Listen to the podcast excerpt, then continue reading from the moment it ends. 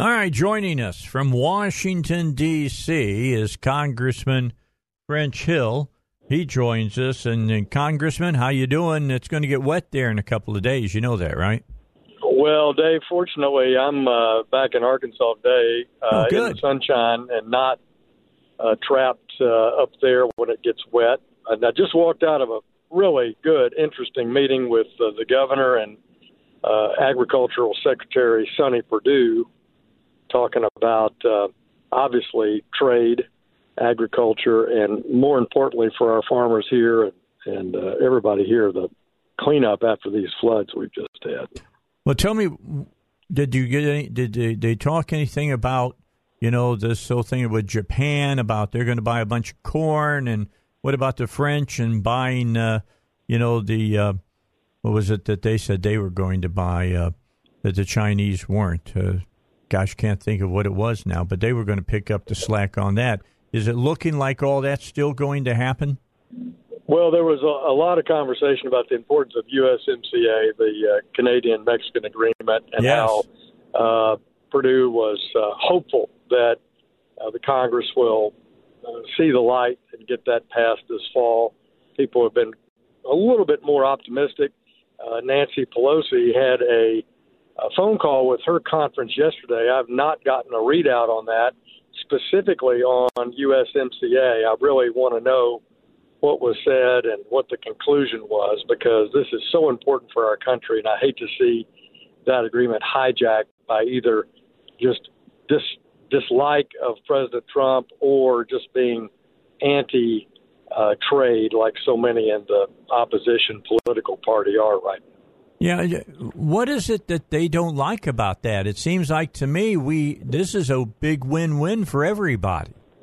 Uh, it is. There's only one uh, reason that I can see, and that's politics and T R U M P. I mean, there is no uh, reason to oppose this USMCA. It's the best agreement, uh, and it is an excellent replacement for NAFTA Canada and Mexico have already approved it, and so it's now up to the U.S. Congress uh, to bring it to the floor for a vote. If it comes to a floor for a vote, I feel confident that we can muster the votes to pass it, and that's great for Arkansas. So uh, Secretary Perdue talked about that, talked about the uh, importance of the Japanese agreement that has been announced, the framework uh, by Prime Minister Abe and, and Donald Trump last week, which will be great for American uh, beef producers and poultry producers. Yeah, and then soybeans. That's what it was that the French were going to yeah. buy. Is that is are we still on uh, on target for that? Uh, we're on target, but I really, to me, it's a quantity issue to make up for the deficit in what the Chinese were buying, and uh, I think the sentiment is good to buy corn and, and soybeans, but uh, obviously what we need is a deal between China and the U.S. and get our uh, mutually beneficial trading system back on track there. Okay, so uh, if they do that, and uh, the president has talked about, you know, uh, releasing federal funds to the farmers to try to take and mitigate some of this uh, hardship hardship that they're taking because of what's going on with China, is that enough to keep them comfortable uh, afloat in business? I think that's uh, a mixed story. I think some will say yes. I would say, as a former uh, commercial banker who dealt with a lot of farmers over my career, uh, the answer is no. Uh, this is not a way to sustain uh, the farmers. This is what it is, which is a very modest short term emergency payment offset by the tariff revenue. And it's not a ag policy. It's not something that is any in any way, I think, helps these farmers maintain a sustainable uh, financial picture. So uh, I think some would would say, sure, yeah, it's good, it's better than not having it, but I don't think it's uh, uh, what's the right thing to do. We need a we need a trade arrangement that opens markets in China, removes their protectionism, and and lets American manufacturers and, and farmers prosper by that. All right. Well, let's move on. There's other things that are happening besides trade. Uh, Trump now is going to move forward with that $3.6 billion from the military projects for the border wall. Your thought about that, and uh, how well is how well along are they on on moving that money? Well, first of all, this was debated back when we had the discussion of how to fund additional border wall beyond the the money that was appropriated, 55 miles, and the president proposed this reprogramming of money it went back to the committee chairmen. We had a lot of discussion about it in Congress. And we were assured that this DOD related money, Defense Department money, uh, would not pro- uh, hurt any major military construction priority project inside the United States or at key bases abroad. Uh, that this money was um, uh, not critical to our national defense. And so I also checked in Arkansas, and it doesn't impact our important facilities at Fort Chaffee or Pine Bluff Arsenal or Camp Robinson or out at Little Rock Air Force Base. So basically, the president had offered to do this reprogramming. He has the authority to do this reprogramming under statute approved by Congress, and he's going to use it for border construction. And the DoD has approved it. And thus far, as you know, you've noted, uh, the federal judiciary has supported it as well, saying he does have that authority. Yeah. Seems like the media has lost interest in the border, doesn't it? Yeah, isn't it interesting? You know, it's just um, the busy bee syndrome in the media. If it's not a flower's not in imminent bloom, they're not buzzing around it. So they've moved on to other other topics. The bottom line is, I'm satisfied that our military and law enforcement uh, construction priorities can be met, and that this is a way to uh, enhance the construction of the border using existing existing federal money already appropriated. I was talking to Steve. There's something he brought up to me. Uh, Steve Smith works uh, directly for the governor, or not the governor, the congressman.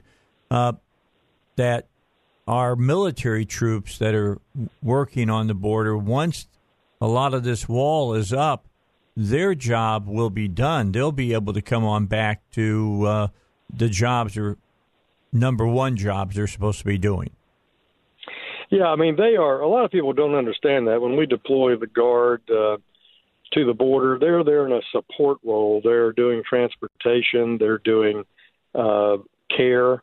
Uh, they're not performing a task of a customs uh, official or a border patrol. They're purely there in a in a support role or uh, in a construction support role. So, yes, that would be true for two reasons. One, the construction work that the president has as an objective is done. And secondly, if we have more effective fencing, then we hopefully have less need for that supplemental help from the National Guard. Yeah, and that's that's good news. That's going to save money right there.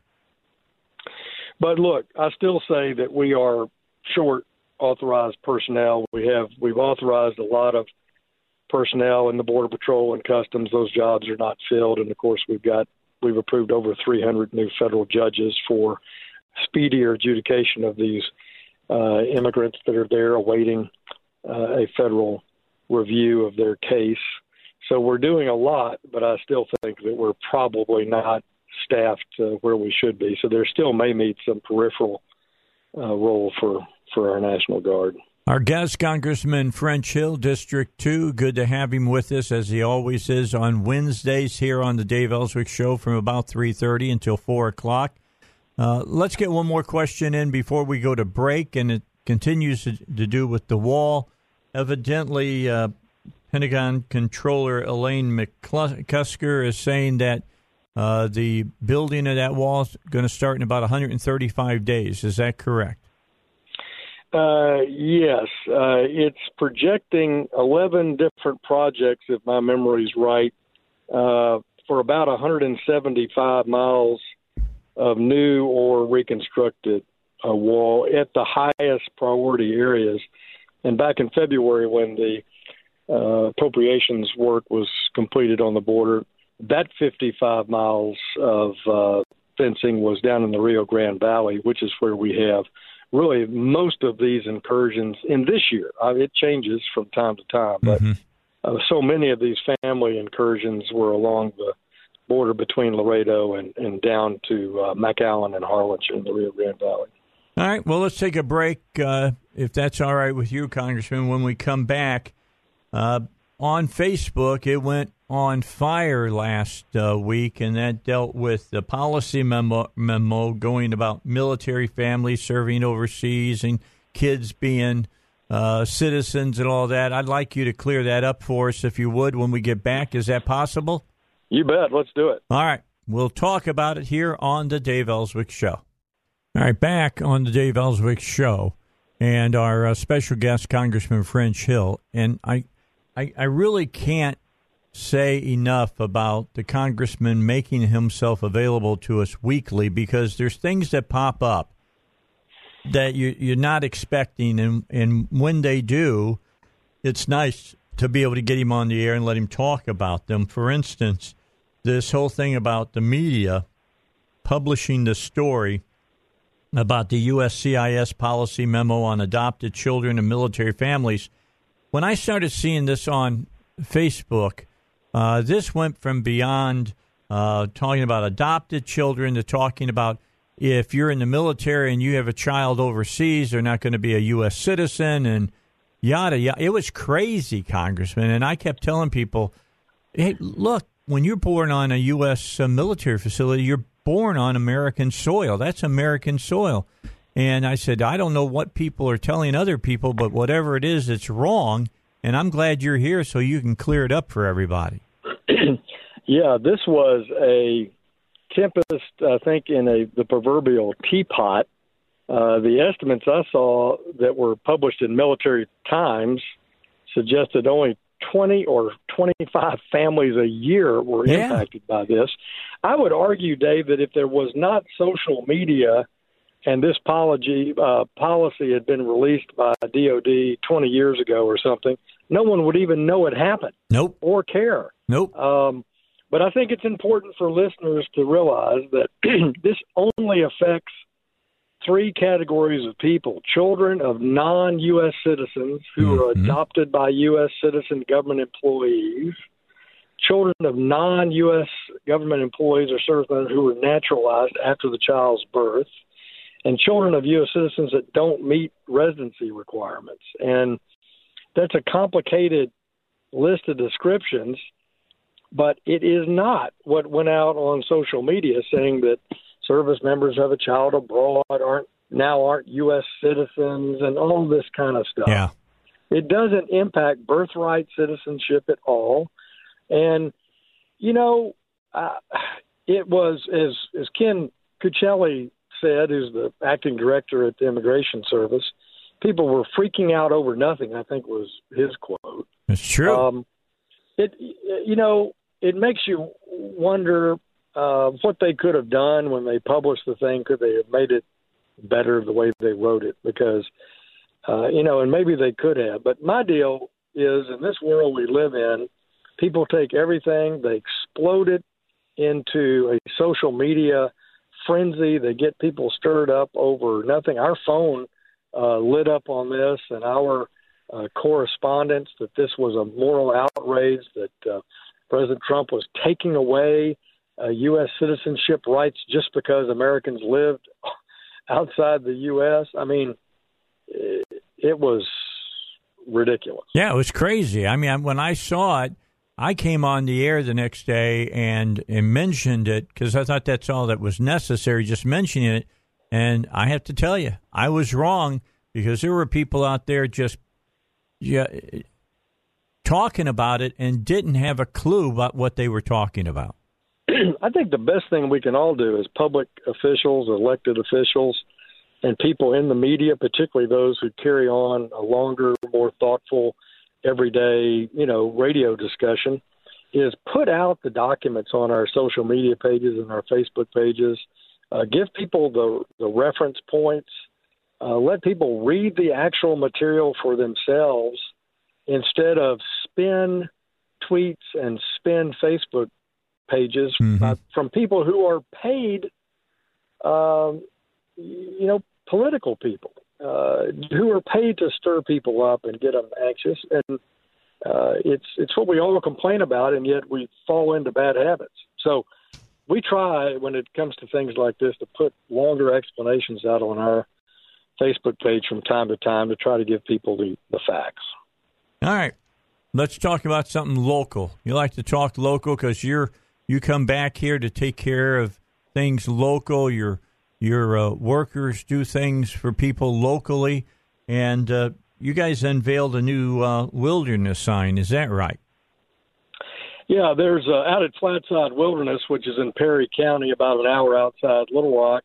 Uh, President Trump signed into law some forest land, uh, U.S. forest land addition to that, and I had it named for Ed Bethune, who is a longtime uh, great citizen of our state, a former uh, U.S. attorney, a former FBI agent, a decorated uh, Marine, a former U.S. congressman for the second district. Great guy. And we we stopped out there, and a nice author. Now we'll put in yeah. a plug for Ed, Ed Bethune as author of great fiction. Uh, but we named this addition to the wilderness area out there the Bethune Woods in his honor for back when he was in Congress in 1984, his outstanding work on uh, conservation issues around the state uh, that led to uh, Flatside's creation. So that's very cool. I'm uh, pleased to see that happen. Couldn't happen to a better guy, to be honest. Well, there there are few sages in our state quite like Ed Bethune. I mean, uh, uh, he's a um, got deep White County roots and a great lawyer, an FBI agent, member of Congress, uh, proud proud Marine, and he's getting ready to have a grandson. Yeah, uh, good for him. Finish up OCS and become a Marine officer here soon, and just had his son uh, Sam uh, complete 20 years in the Navy and retire. Wow. So this is a great family in our state, and I salute him, and I can't think of a better way to recognize his work. Well, good for you. You did a good job on that. You did a good job of bringing everybody up to date on this whole thing about citizenship and then keeping us up to date on what the president is doing about military projects and as far as tariffs go. Congressman, it's always a pleasure. We'll do it again next Wednesday. You have a great rest of your week. Same to you, Dave. Thanks. Talk to you later now. Congressman French Hill here on the Dave Elswick Show. Really like having him on, and uh, I don't, I don't think you really recognize. Uh, a lot of people don't how how good it is that you have a congressman that come on the on the radio on the record every week and talk about the issues that are affecting our nation. And it's always good to hear from him and and and hear his side of the story.